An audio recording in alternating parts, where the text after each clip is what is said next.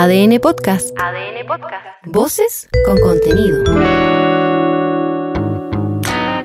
Hola, soy Leo Honores y te invito a hacer una pausa necesaria para conocer los temas que están marcando la agenda hoy.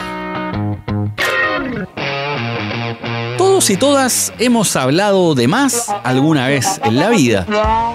O varias veces. Algunos al punto de hacerlo un hábito, una característica personal. Pero en política es otra cosa. ¿Te has fijado la cantidad de veces que se dicen burradas bajo el rótulo de crítica política? Es como si el concepto permitiera decir cualquier cosa. Acusar a los pares, imputarles cosas, truquear con datos, pasar gato por liebre. Y como se dice que es crítica política, nunca pasa nada con eso nadie se hace cargo. Quizás por eso la actividad política está en el suelo. Es que claro, la palabra antes era más poderosa que un contrato. Se cuidaba, no solo desde el buen hablamiento, sino que desde el contenido, las formas y lo más importante, el respeto a la verdad. Antes de que me ponga filosófico, vamos al asunto.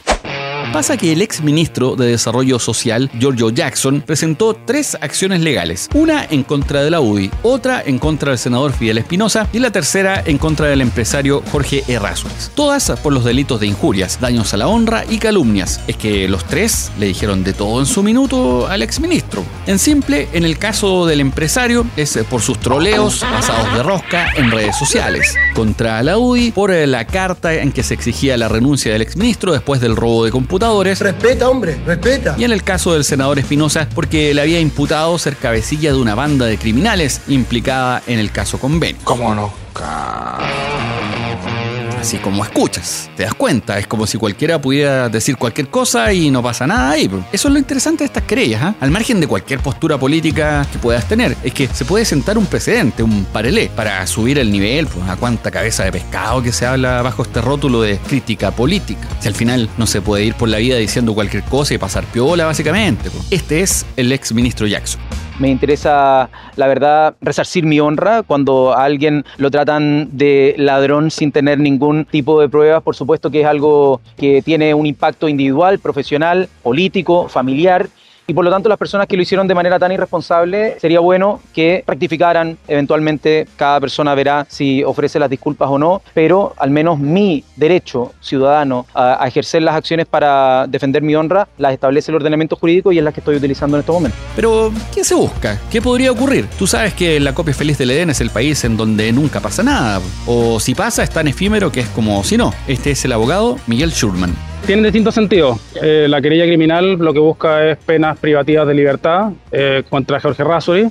Eh, tiene una estructura parecida a otro tipo de acciones, como por ejemplo la, acción que dedujo la senadora Campillay, que también pidió y terminó con disculpas públicas. Es una vía que podría terminar eventualmente el caso y si no va a llegar a juicio oral y tiene una sentencia condenatoria si es que se prueba la culpabilidad de Jorge Rasuri. Contra la UDI es una medida de exhibición de documentos, no hay una demanda propiamente tal, sino que básicamente es ver la vinculación que tiene el partido con sus diputados al momento de presentar esa carta que todos conocemos. Yendo al caso específico del senador Fidel Espinosa, del Partido Socialista en lo formal, pero que en lo discursivo parecía de oposición, dijo lo siguiente. Esta querella de Giorgio la asumo con absoluta tranquilidad. Yo espero que no sea una estrategia para silenciarme en el caso convenio. No, eso no va a ocurrir jamás. Yo voy a seguir con la misma fuerza, con el mismo tenor, siendo querellantes las causas de Antofagasta y los lagos, como lo ha sido hasta el día de hoy. Y espero, repito, que la justicia haga su trabajo como corresponde, nos citarán en su momento, yo la, asumo con absoluta tranquilidad, tengo la plena convicción de que nunca he incriminado a nadie. Vamos ahora a la política que quisiéramos, esa que busca soluciones para los problemas de la sociedad, que busca el bien común. Suena lindo, ¿ah? Sí, pero sí, parcialmente, ¿ah? El gobierno y la oposición buscan destrabar la reforma previsional y acordaron una mesa de trabajo para recuperar las confianzas. Pero todo eso en medio del salaquetazo, esa nueva tendencia boomer de citas a ciegas con poderosos. Estamos presentando el escándalo de la semana. Escándalo de la semana. Que dentro de los invitados a estos flirteos estuvo la ministra del Trabajo, Janet Jara. En la Comisión del Trabajo, justamente, de la Cámara de Diputadas y Diputados, se aprobaron modificaciones como el pilar voluntario, las rentas vitalicias, autopréstamo y el tope imponible.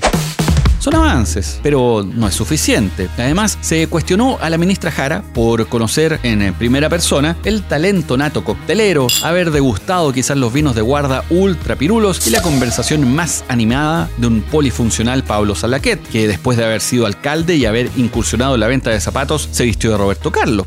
Esta es la ministra Jara. En general me reúno con todo tipo de organizaciones. Creo que el diálogo es muy importante para efecto de poder destrabar uno de los debates que se han hecho en nuestro país que tienen que ver con temas laborales y previsionales y un tema que a mí me parece fundamental. La ministra reconoce de alguna manera el error ¿eh? de cómo se procedió en estas reuniones, se suma a las declaraciones de parlamentarios que también asistieron a este tipo de encuentros y que ahora sufrieron un cuadro de amnesia colectiva preocupante. Nadie se acuerda de quiénes eran los empresarios que estaban allí. Se les olvidó, mágicamente, hubo un apagón de tele, memoria selectiva, congelamiento del contenido de sus vejigas. Esto último parece más factible. Entre los diputados que se reunieron con empresarios misteriosos están Juan Santana, del PS, Alberto Undurraga, de la ADC, y el senador y presidente de RN, Rodrigo Galilea. Eso por mencionar a tres nomás, porque son varios. A Santana lo quieren sacar de la presidencia de la Comisión de Trabajo, porque se dijo hay dudas razonables sobre su imparcialidad, habiendo asistido a estas citas a ciegas con el poder.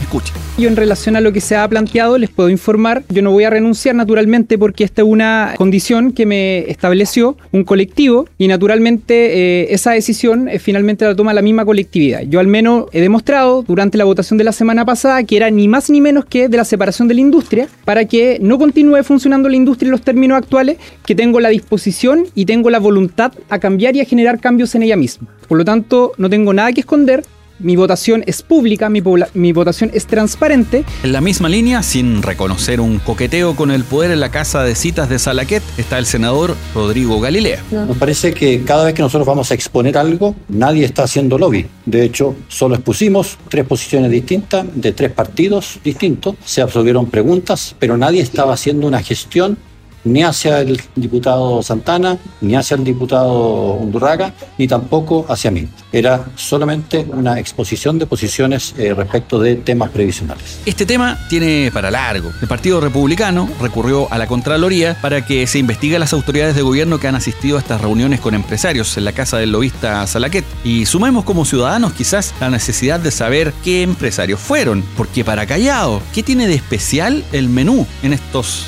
encuentros casuales boomer. Cuenten el secreto o inviten.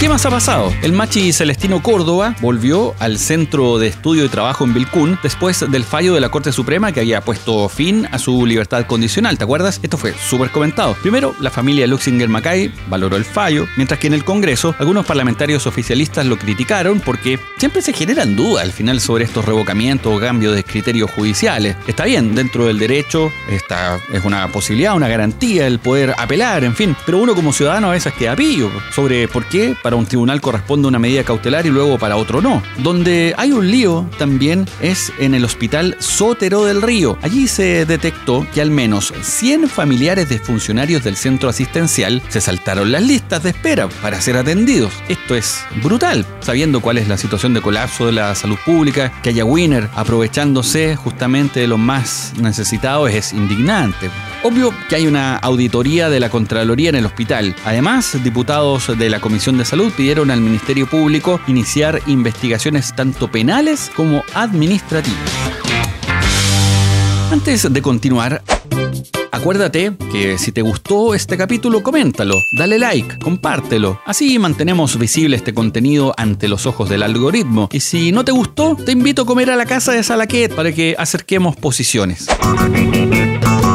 es buena. Un verano con precios bajos en los alimentos vamos a tener. De hecho, se proyectan bajas en las carnes y el pan en los próximos meses. Ya te contaba en el capítulo anterior que la inflación nos dio un respiro durante diciembre, llegando a 3,9%. Esta tendencia podría mantenerse en los próximos meses y hacer bajar varios precios. Escucha al ministro de Agricultura, Esteban Valenzuela. Va a ser mucho mejor en enero y en febrero la baja del tomate y los buenos precios de la carne que han tenido una, una baja, a lo cual se suman otros dos factores clave para los consumidores, que fue el precio del huevo y también el precio del pan que volvió a bajar, pero es eh, significativo y debiera seguir bajando porque el precio del trigo a nivel internacional está a la baja o mayor producción en diversos o buena producción en diversos países también.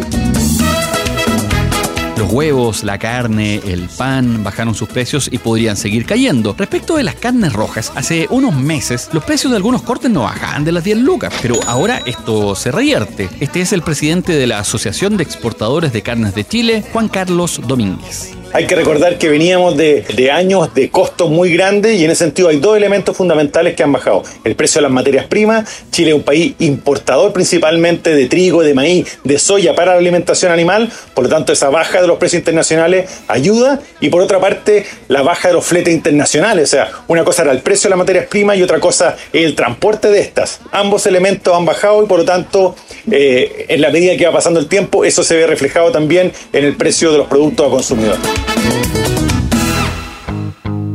Soy Leo Honores y esta fue una pausa necesaria. Ya sabes cómo va el día, comparte este capítulo o escucha los anteriores en adn.cl, sección podcast, en podiumpodcast.com o donde escuches tus podcasts.